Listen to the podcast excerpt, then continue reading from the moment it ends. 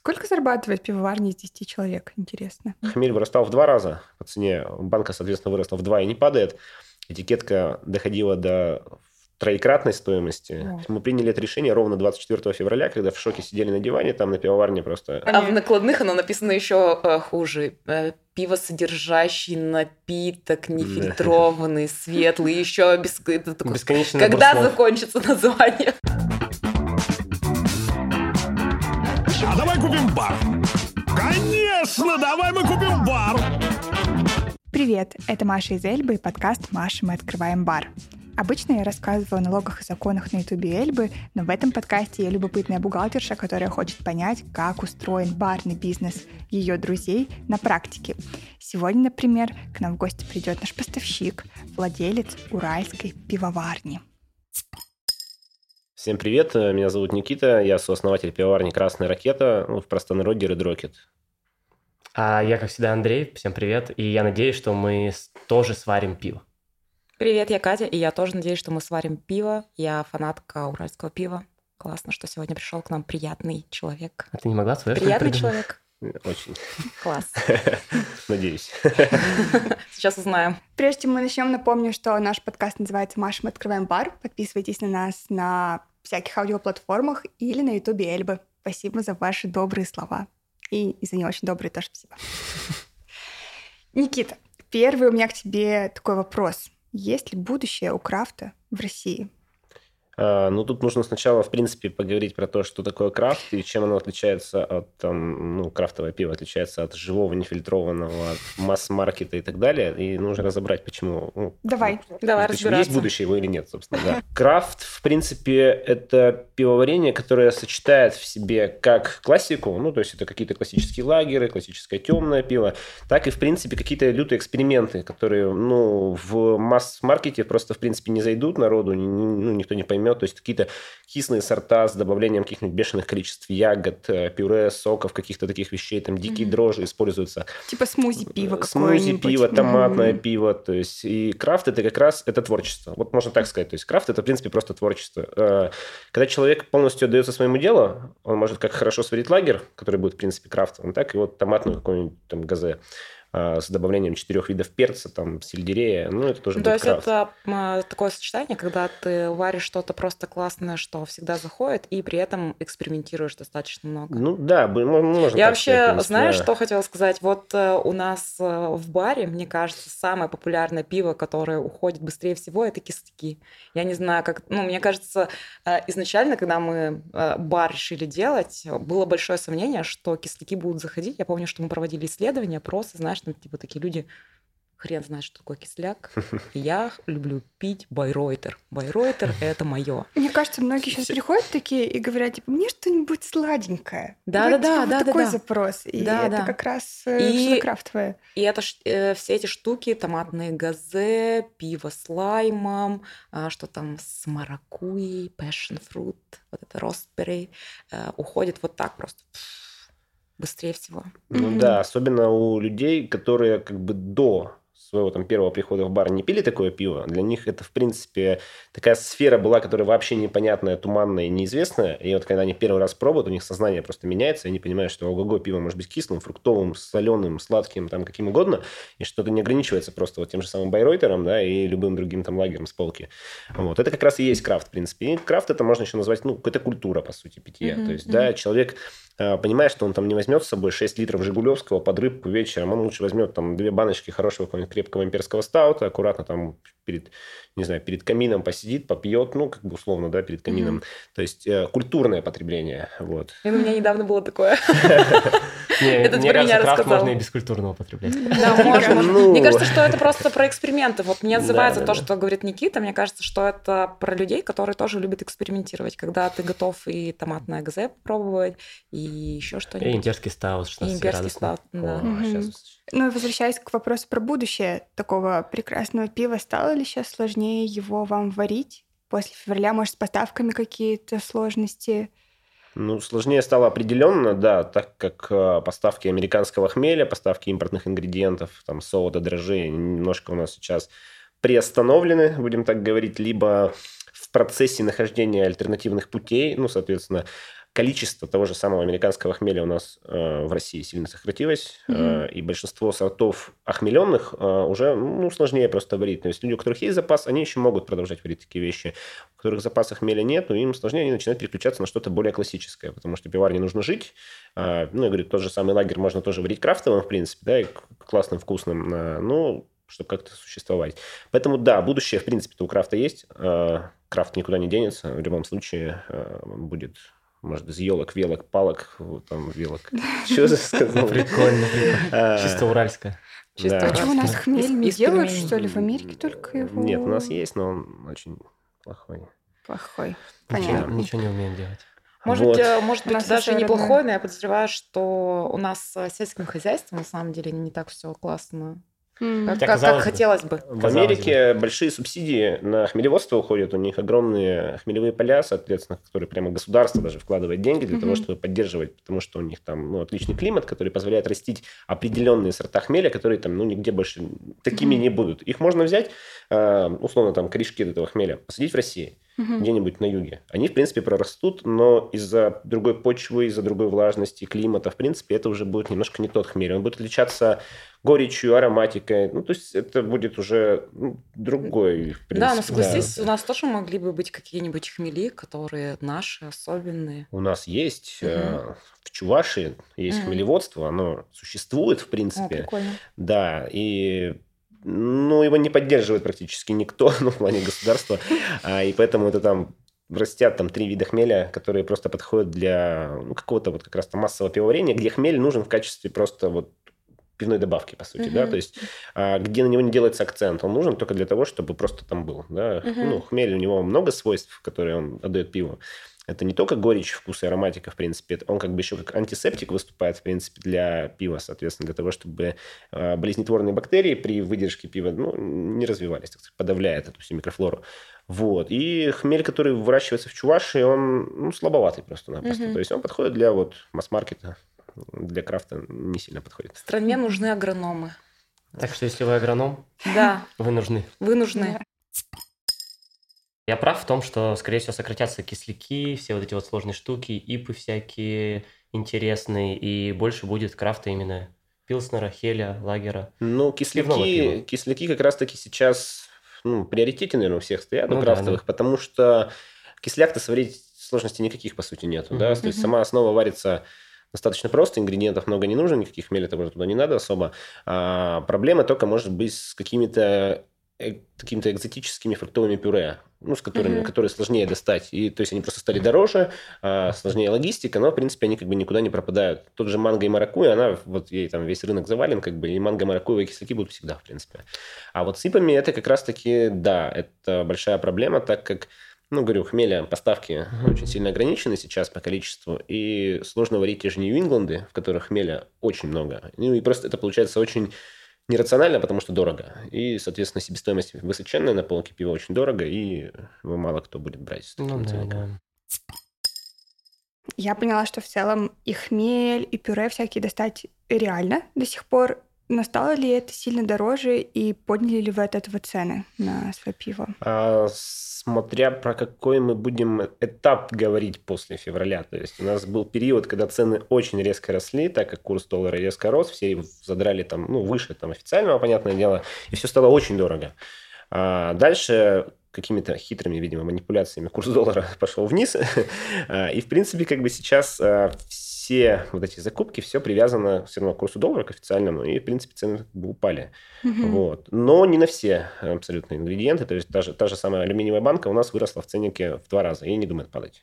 Ее производят в России, и она как бы просто, ну вот она, она как была, так и выросла, потому что сырье стало дороже, видимо, так как э, станки там эти обрабатывающие, видимо, там... Ну, Или, может быть, эти появились. чуваки, которые производят такие, мы можем зарабатывать больше. А, ну, А что, все поднимают, мы тоже поднимем, а что Мне стало интересно, Мне, кажется, что некоторые так реально делают, разве нет? А мне стало очень интересно, сколько стоит банка? Просто... а, пустая банка с крышкой, ну, получается, до февраля она стоила порядка 11-12 рублей, это с крышечкой, да, сверху. Сейчас порядка 22-24. То есть, а ну, два крышечка сверху, это типа вы наливаете, вот потом этот. так типа чпуньк. Да, баночка проезжает, в нее наливается пиво, она прокатывается, крышечка сверху падает, и Мгм. ее специальные такие ножики зарезают просто. Ну, прям Блин, очень прижимают, прикольно. да. Прикольно, интересно. Вот ты сказал, что это все скакало, и ваши цены тоже скакали? Или вы такие замерли и думали, что же делать, как поступать с вашими собственными Ну, мы ценами? старались очень долгий период времени держать цены, так как понимали, что рынку и так плохо его колбасит, а если мы еще будем задирать цены, то будет колбасить вообще всех. И нас, и бары, и ну, потребителей, соответственно. Мы очень долго держали, старались понемножку-понемножку поднимать. Сейчас как бы опять, ну, вот подняли до определенной стоимости так, чтобы нам это было удобно и выгодно, в принципе. И больше пока не задираем цены, да. То есть, потому что Мгм. рынок более-менее стабилизировался, в принципе, тех же ингредиентов, и можно хотя бы сейчас цены опять держать. Сколько А. процентов примерно выросли, так, если грубо? Ну, вот в пике Мгм. хмель вырастал в два раза по цене. Банка, соответственно, выросла в два и не падает. Этикетка доходила до троекратной стоимости. О. То есть просто этикеточка даже элементарно. Которая наклеечка эта, Ну, да? сверху просто этикеточка, мгм. да. Солод мы используем в основном российского производства, ну, сейчас особенно. А, И солод умудрился вырасти российского производства, соответственно, тоже раза в полтора примерно. конечно. Ну, Вот. А Сейчас почему, а более-менее... почему? Ты понимаешь, почему цены растут? э, Ну, Хотят я на сделать в России. Конечно, нет. На банку, и на солод. Ну да, оборудование-то все равно иностранное везде установлено. Обслуживание оборудования, замена деталей, а, логистика всех Мгм. этих вещей, так как у нас бензин растет, соответственно, да, логистика тоже растет. Поэтому, в принципе, все это и растет. А люди закладывают заранее, что, что не знают, что там дальше будет по времени, и закладывают сразу же там просто x2 стоимость делают, ну и понимают, что они вот в этот период времени с Мгм. этой стоимостью будут, в принципе, держаться в рынке. Ну и потом никто не особо думает их понижать, эти цены. Ну, Ну, да, понятно. Вот э, то, что в три раза увеличилась э, наклейка, кажется таким каким-то абсурдной штукой. Ха, абсурдной штукой. А, Ладно, неважно. И я слышал, что в типографии-то на самом деле тоже цены свои подняли все. Типа обычная печать сейчас постера, она стала дороже. Так странно, потому что ну, на самом деле очень многое бумага и краски тоже все зарубежное. Это Да, вот как раз типография с этим большая проблема сейчас. Мы постоянно сталкиваемся при печати этикеток наших. А, сейчас даже с проблемой, так как пленка всегда была импортная. Но она сейчас импортная, просто ее сейчас везут из других стран. Ну и все равно логистика еще не налажена, с ней сложно. И пленка в какой-то момент просто заканчивается у типографии. и Они вообще не могут заказ отпечатать. Да, Либо, да, да. когда у них остается там небольшой рулон, и они понимают, что они могут отпечатать это, они просто задирают ценник на него, чтобы... Ну, Ну да, понятно. да, А, но пиво-то у вас же не выросло ни в два, ни в три раза. Ну, нет, Мне кажется, конечно. вообще совсем немножко. Да, да, я говорю, мы стараемся держать ценник так, чтобы он был Мгм. комфортным, а, чтобы он был, вот, в принципе, в рыночной цене, и Мгм. чтобы ну, не, не демпинговать и не задирать сильно цены, соответственно. То есть мы Ну, всегда да. Мне стараемся кажется, рынок что у вас держать. вообще довольно, ну, одна из самых э, демократичных э, пивоварен. В том плане, что э, ну, есть просто люди, которые такие, мы хотим выпить э, что-нибудь эконом-вариант. Я часто рекомендую ваше пиво, потому что оно качественное, вкусное, но при этом не слишком дорогое. Потому что есть, конечно, чуваки, которых э, ценник вау. Ну да, да, да. Не, ну, ну правда, но я думаю, это связано, наверное, еще с тем, что вы региональная Да. Да, с пивоварня. тем, что вы рядышком у нас. Рядышком Да. находитесь. Типа вот Джавс же тоже, он, он не очень дорогой, но он, конечно, не такой вкусный. Оу, Андрей, полегче. Да. Это, это все вкусовщина, конечно. я. Конечно, я делился своим вкусом. Понятно. Да, и мы как бы, ну, специально для того, чтобы народу не было тяжело, мы разработали как раз вот, в, собственно, после февральских событий а, классическую линейку пива. То есть это вот Пилснер, Хелис, Вайцен наши. То есть это такое пиво... Хель у ребят просто бомба. Да, это такое демократичное пиво, абсолютно и по цене, и по качеству очень хорошее, и вкусное, соответственно, и любой человек, в принципе, может себе позволить и не обламываться, что дорого там, недорого. То есть вы приняли это решение как раз после того, как рейс я могу потому даже что- так сказать, мы приняли это решение ровно 24 февраля, когда в шоке сидели на диване там на пивоварне просто, э, и такие, ё-моё, а что дальше-то делать? Потому что понимали последствия, ну, вот, э, принятия решения, да, 24 февраля, и сразу же такие, а что делать? Ну, то есть, как бы, и просто тут же остановили там практически все планы по варкам, которые у нас были расписаны там до конца марта, и включили вот варки простого пива туда, потому что понимали, что народу сейчас нужно будет вот это, и, и- и нам держаться на плаву, и народу, чтобы было комфортно. Но при этом как бы мы крафт поддерживали все равно, но долю крафта довольно сильно сократили в производстве. И до сих пор могу так сказать, что мы крафта как бы подсократили, и он у нас вот, ну, его сейчас там процентов, наверное, 30 от общего объема нашего. Мгм. А раньше был только крафт, ну, соответственно. Ну да, вот крафт, все- я имею в виду, это вот экспериментальный состав, да. Экспериментально. А как ваша экономика личная вот пивоварни? Нормально все там с прибылью? Ну, колбасило, конечно же, Мгм. тоже, потому что, я говорю, когда вот этот период сложный был, Мгм. а, те же самые дистрибьюторы, там, московские, петербургские, да, ну, которые нас вот к себе в регионы возят, они тоже не понимали, что дальше будет вообще, и, соответственно, закупки подсократились. У нас mm-hmm. получилась яма такая небольшая, да, финансовая, ну, пивоварня. Mm-hmm. Но, в принципе, так как мы сократили там варки крафта, мы эту яму так ну, спокойно достаточно прошли. А дальше начало происходить у нас импортозамещение. Э, какие-то крупные иностранные компании, там, типа Guinness, того же самого, с рынка, с российского ушли. А, и мы таки поняли, о, ниша еще освободилась, и начали вот как бы импортозамещать вот этот весь импорт такой ну, классический. А, то есть это вот ставка на Пилснер, ставка на Нитростаут, э, то есть, ну, за замену Гиннесу азотный стаут. Угу. Вот. И, в принципе, ну, так как Гиннеса в принципе больше нету вообще, да, да. то народ начал очень охотно брать наш Нитростаут. Никита, а ты вот рассказываешь сейчас про все эти решения, ты такой говоришь, мы там сидели на диване, да. увидели все это, приняли решение. Расскажи вообще, сколько у вас э, людей в команде, как вы эти решения принимаете? Ну, если брать пивоварню в общем, угу. у нас работает, получается, порядка 7-8 человек. Ну, полностью на пивоварне. Угу. А если 8 брать... Человек? Да, то есть если брать именно управленческий персонал, то, в принципе, нас трое. Угу. Именно основных, кто занимается. Есть Иван, а он главный технолог, он как раз занимается производством всех сортов. А я, соответственно, занимаюсь больше маркетингом, продажами, развитием рынка. А, и есть у нас еще Павел, он у нас как бы ну, как, как перспективы пивоварни ищет. То есть он э, смотрит, ну, разве, как бы ищет рынки, которые мы можем дальше развить, условно. То есть, ну, то есть он, он такой стратегический продажник. Да, ну, можно так сказать, да. Вот. И вот мы втроем обычно все сидим на диване. А все остальные работают. Ну, мы тоже, мы сидим и обсуждаем. Да, мы сидим и обсуждаем очень важные вопросы. А еще, а все остальные, расскажи про остальную команду, что там еще входит? У Ивана есть, соответственно, его помощник, он же занимается и надоварками, он занимается розливом, помогает, в принципе, по складу тоже.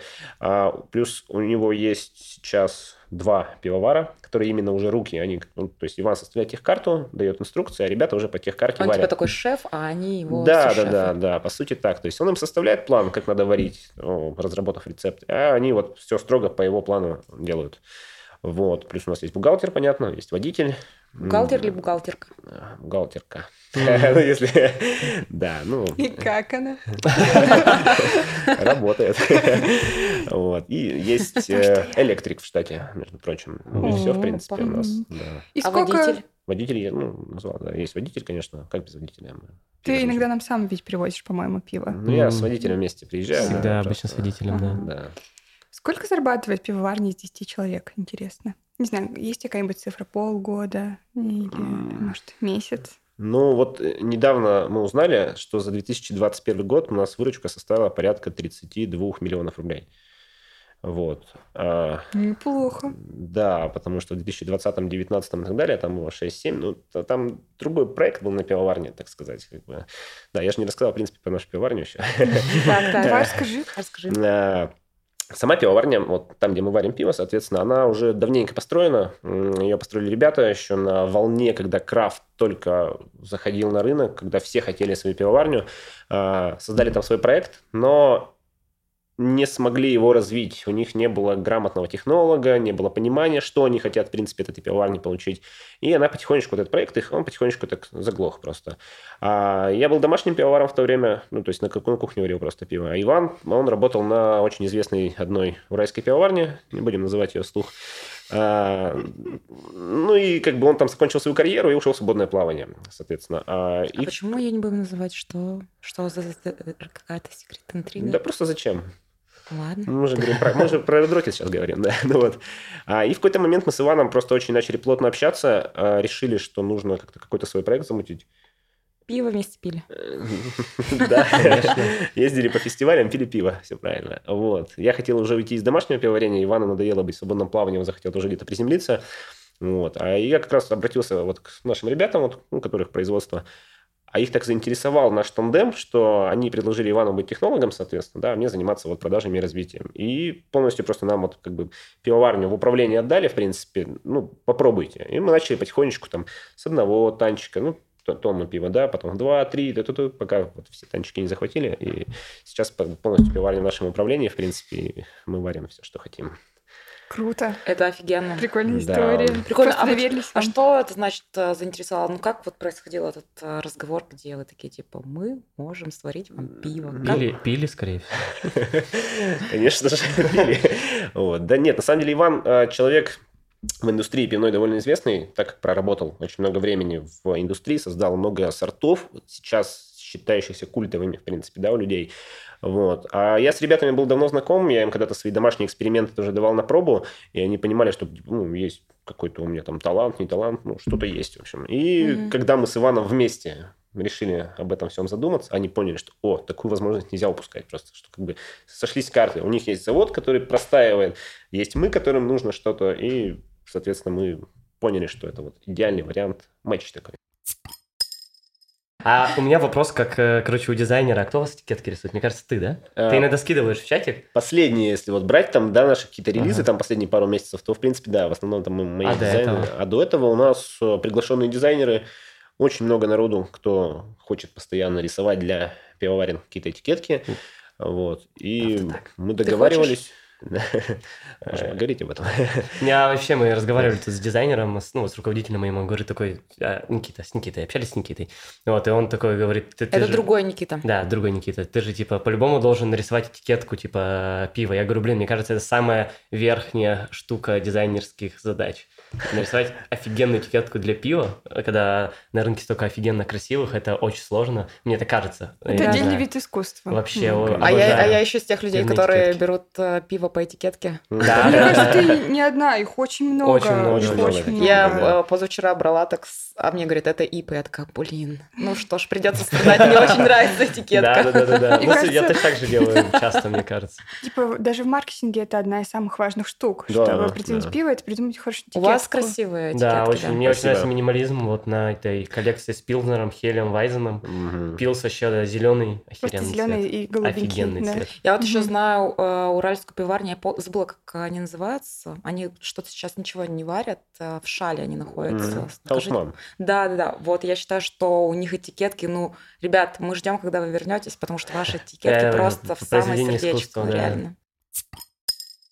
А расскажи вообще про бюрократию вашу сложную. У вас там какие-то вот есть всякие отчетики специальные, всякое такое. Отчетики есть, но этим занимается бухгалтер. Мгм. И я не лезу в это дело абсолютно. То есть я могу Правильно рассказать только делаешь. про ЕГАИС, э, УТМ, вот такие страшные Что буквы. такое УТМ? УТМ – это универсальный транспортный модуль, так называется. Это сейчас э, наше государство э, ну, ввело, получается, вот эту систему для того, чтобы мы новые сорта регистрировали. Там. Раньше была другая система, ФРАП называлась, тоже страшные буквы, но она была как-то попроще в управлении. Сейчас вот этот УТМ, он нам просто все мозги выел за последнее время. Э, Я даже почему-то ничего не слышала про УТМ. Я тоже впервые слышу. Там вот А, сейчас а дико а сложно а стало. все время касса, ну не все время касса, маркет иногда а, говорит, я потерял связь с УТМ. Я такая, я не знаю, что это, но обновись. И он такой, о, все хорошо. Я такая, ладно, Наверное, ну, какая-то это... автоматизированная информационная система. УТМ сейчас его. УТМ интегрировали с ЕГАИС, и, скорее всего, как раз просто вот касса, она там с ЕГАИСом Мгм. связывается через. УТМ просто, и все. А мы, ну, через УТМ, в принципе, как бы и подаем э, новые сорта на регистрацию и произведенные сорта на то, чтобы нам их поставили на учет. То есть это, в принципе, просто такая универсальная система. Блин, сейчас. подожди, у меня важный вопрос. Знаешь что, я, мы тут проводим инвентаризацию периодически в баре, знаешь? О, сейчас боль будет, сейчас будет Значит, боль. э, и, меня все время интересует вопрос. Значит, э, на этикетке написано что-нибудь э, красивое, не знаю, неважно. Зависимость. Зависимость, да. А где-нибудь сзади ты смотришь, и оно называется L85. Или L... Фрут Бир 2. Да-да-да. Или да. светлая... Светлое не- нефильтрованное нефильтрованная. один. Да, да. типа, да блин! Ну да, и, и в накладных оно также написано, и когда ты отбиваешь по кассе, в чеке тоже такое же Подожди, а, в, а в название. накладных оно написано еще э, хуже. Э, пиво содержащий напиток, нефильтрованный, светлый, еще такой- Бесконечно Когда закончится название?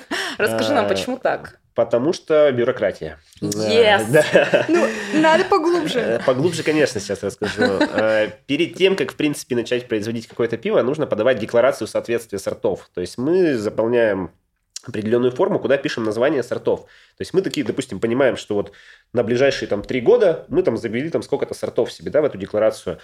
все, написали, все классно. отдали декларацию, нам ее ну, одобрили, выдали, все. А мы как-то сидим, допустим, и такие, о, классное название пришло, идеально подходит к пиву, но его нет в декларации. Что делать? Брать вот что-то такое просто. Так что, ну, То да. есть, то есть подать заявку, подаешь Заранее. заявку вы гораздо раньше, Конечно. чем по факту рисуете Да, этикетку, и вот сейчас мы, допустим, название. подавали заново декларацию недавно, ну, обновить ее просто, чтобы по сортам.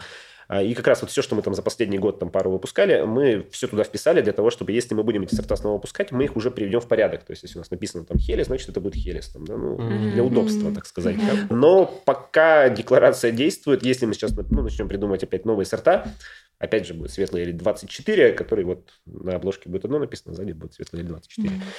А Тут- было такое, что вам когда-то не одобряли вот это ваше пиво? УТМ, да. ну, много отказов, приходит Много. его заново, приходится подавать. А почему что им может не понравиться? А состав? заполнение формы элементарно. Ты запятую вместо точки поставил, и все. А. Отказ идет. А я думала, это что-то ужасно. такое, типа, не знаю, чему это должно соответствовать? Если это что-то про соответствие, то как они... Они смотрят, какой состав вы придумали Да. пиво, сколько там э, процентов алкоголя, как оно называется с точки зрения, ну, типа, вот Мы за- заполняем форму и Мгм. прикладываем фотографии. То есть фотографии фасовки, это либо кега, либо это банки, ну, на которых вот весь состав, как раз там количество алкоголя, все перечислено. И надо, чтобы вот форма соответствовала тому, что у тебя на этикетке написано. Но ты реально можешь просто случайно один лишний нолик поставить там, или не поставить, и у тебя просто отказ приходит. Мгм. Это как бы мелочь, но она затягивает, Ну, потому что у понятно. тебя рассматривают а, заявку 2-3 дня, ее сначала проходит компьютерная типа, ну, обработка ее. Если ты там все хорошо заполнил, то уже человек, оператор ее после этого рассматривает. И если оператор тебе откажет, то тебе нужно заново подавать опять 2-3 дня. А если у тебя горит пиво, вот-вот уже надо выпускать, то вот эти 2-3 дня, они очень как бы критичны становятся А, просто. а через что, чё- через что вы подаете? Это какой-то софт или какая-то программка? А Через- вот УТМ он есть. Он так и есть. да, это да, просто... да. Ну, ну, знаю, просто, универсальный да. транспортный Да, модуль. да, это просто модуль. От Типа- налоговой, получается, или от, не от налоговой. Мне кажется, а какой-то да, Росалкоголь Росалкоголь регулирование, да. И у них просто есть какая-то сайт, страничка, ты там что-то вписываешь. Ну да, то Да. есть ты- да, ты просто открываешь там форма, Мгм. ты вбиваешь все Просто данные, интересно, отправляешь всё. есть ли такое у контура, ну, типа, Мне кажется, инструмент, с помощью которого можно Мгм. подаваться? А если Скорее вот вы, есть. например, сделали пиво, не знаю, там 30 градусное, не могут вам отказать, потому что это некоторое несоответствие.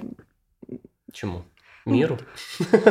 Но что это крепач. Это крепкий алкоголь, а, а, пиво а. все-таки в И законодательстве алкоголь. разная. Да. Я слышал про 8 градусов, что не может быть больше 8 Восемь- градусов. Не, не совсем. Не совсем? Э, Пиво, в принципе, делится на две категории. Это от там, 1 до 8,5, до 8,6 и от 8,6 и выше. А у них просто идет разный э, акциз. То есть до 8,6 у тебя акциз... э, до 8,6 у тебя акциз 24 рубля на литр, а от 8,6 и выше, там уже 48 или даже выше, я даже не помню там уже сколько. Поэтому Мгм. Иногда тоже бывает такое, что на баночке у тебя спереди написано 12% алкоголя, а сзади 8,6, например, да, вот в технической информации. Ну, Вот я вот, вот про это что-то такое ну, слышал. к сожалению, это реальность. То есть тут, Понятно. да, ну, мы стараемся крепкое пиво, в принципе, не упускать, чтобы не было проблем. Точно, У у вас там людей, еще которые пьют акцизы. То есть вы помимо да. обычных налогов еще акцизы платите. Конечно. То есть забыла. 30-градусное пиво в теории это можно выпустить. И даже его можно, ну, там, Но это дорого будет. ну, просто это, ну, акциз будет повышенный, в принципе, да, и все. И, Ну и на рынке, наверное, не особо нужно 30-градусное пиво никому. Ну, как эксперимент. Ну, как эксперимент. Вот попробовать, у этих было, у Джавса было, по-моему, эксперимент номер 7 или эксперимент 11, как-то так он назывался. Он, по-моему, был только на кране у них. И он был какой-то 18-градусный или 20 с Жесть чем-то. какая. Я вот его пил. О, Вкусный был, но это прям, ну, сложно пивом назвать. да. Ну, это отдельная категория, если еще вымороженное пиво.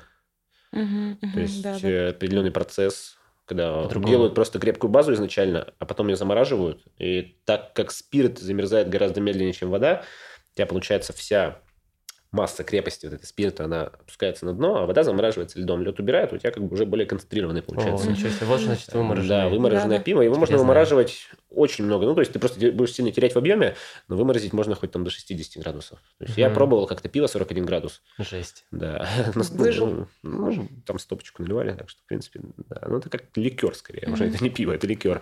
Вот. Ну, А Расскажи, как у вас устроены вообще продажи? Вы вот а, продаете физикам или только юрлицам? Как Ну, вообще? Только юрлицам, Только естественно. юрлицам. Да, у нас как бы пивоварня, а мы, соответственно, B2B работаем. Да? У нас Мгм. нет э, розничного отдела, нет своего Мгм. магазина, нет своего бара. То есть мы, в принципе, физикам-то не можем продавать Мгм. никак.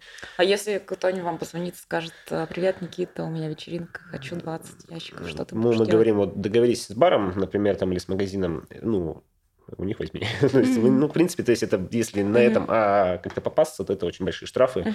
Поэтому, в принципе, такое не практикуем, чтобы То есть вам нужно открыть свой магазин и Конечно. отдельно его регистрировать Да, да, это будет, соответственно, отдельное уже подразделение. Потому что вам нужна касса, Да, да, да, да, да. Ctrl-FD. Ну, это отдельный бизнес, э, много дел, свой бар-то открыть. Больше людей. Да, расскажи мне об этом поподробней.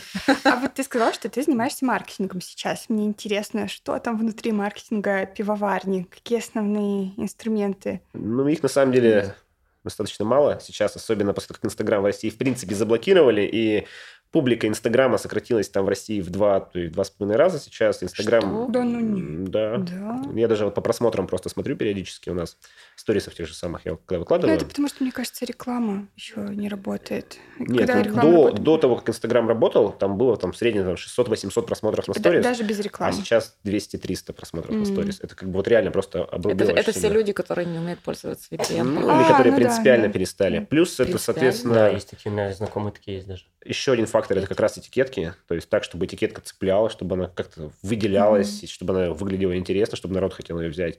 А, и проработка мероприятий. То есть это дегустации, коллабы, фестивали, ну вот все, где нужно пить. И вот... Сложная твоя работа. Ну, это сложно. Сложная часть работы.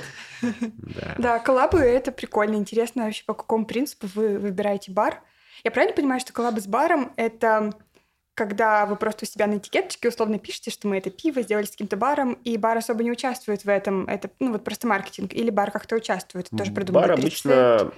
Ну, как, как мы с баром совместно прорабатываем рецепт. То есть они Ага. предлагают свою идею какую-то, так как люди ну, далеки от производства, ну, чаще всего, да, кто работает в баре, они близки к вкусам, которые они пробуют, но далеки от самого производства. Они могут выдавать какие-нибудь ну, очень фантастические идеи, которые мы уже со стороны производства, понимая, как, как это можно реализовать, либо не реализовать, мы уже так подрезаем со всех сторон, согласуем, то есть, ну, округляем всю эту Жизнь. идею, да, ну и все, потом варим пиво, соответственно, да, ставим логотип на Мгм. этикеточку, в принципе. Подожди, но они приходят, а, пробуют такие, это не то, что мы хотели.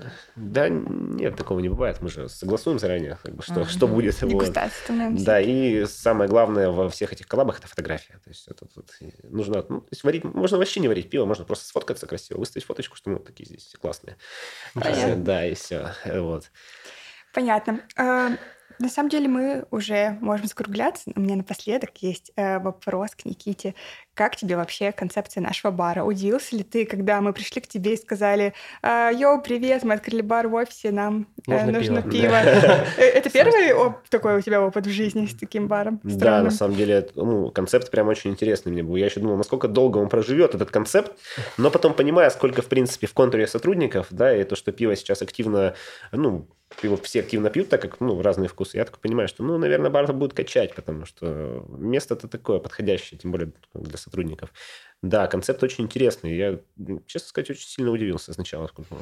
Ну, такой думаю, посмотрим, Не посмотрим. первый Ну, раз слышу, что это Какие, такое. какие, какие ставки были, сколько мы продержимся в твоей Ну, я голове? где-то от полугода до месяцев девяти. О, ну, пока все еще можешь... э, Полгода. Твоя ставка может выиграть. Да, да. Но Мы я как смотрел предыдущий выпуск и слышу, что у вас там, в принципе, все неплохо, так что... Ну да, да, все. Да, мы в прошлом выпуске денежками своими делились. Ну, в смысле, не делились. Не а- делились. А в этот раз э, Жени нет, и все, мы ничего не знаем. Э, Да, но в следующем выпуске мы поговорим про деньги. Да, еще Про много поговорим. денег. Почему не знаем? Я знаю, как, сколько у нас вчера было в кассе денег. Вы что, не У нас смотрите? вчера было вчера не смотрели в финальная маркет? рекордная э, касса. количество денег да, в выручки. кассе. Да, на самом деле я буквально вчера э, говорила на вечеринке с, с друзьями, и просто одна девочка сказала, блин, если честно, ребята, я не думала, что у вас получится. И другая девочка такая, я тоже не думала, что получится. И третий человек, честно, мы тоже думали, что как-то странно. Я такая, вы серьезно? Блин. Ну ладно, я тоже переживала, конечно, потому что довольно ограничено. Но я подумала, возможно, у нас просто очень платежеспособная публика. Ну, это сто процентов. А еще мне кажется, что у нас э, ну, классная атмосфера из-за того, какие мы люди. Такая, типа, «О, А еще можно, потому что мы пиво вкусное привозим. Да, возможно. Находим вот таких вот прикольных пивоваров. А мы его варим. Да, да. Йо-йо-йо, чиграу. Йо. Ну все, давайте прощаться. Да. А, Никит, спасибо большое, что пришел к нам в гости и поведал тайны пива, варенья и вот этого всего. Спасибо, что позвали. Приглашайте еще. Я еще А. много всего могу рассказать про А вы пивоварение. покупайте пиво. И подписывайтесь на подкаст «Маша, мы открываем бар». Да. Все, пока-пока. Пока. Пока-пока. Пока.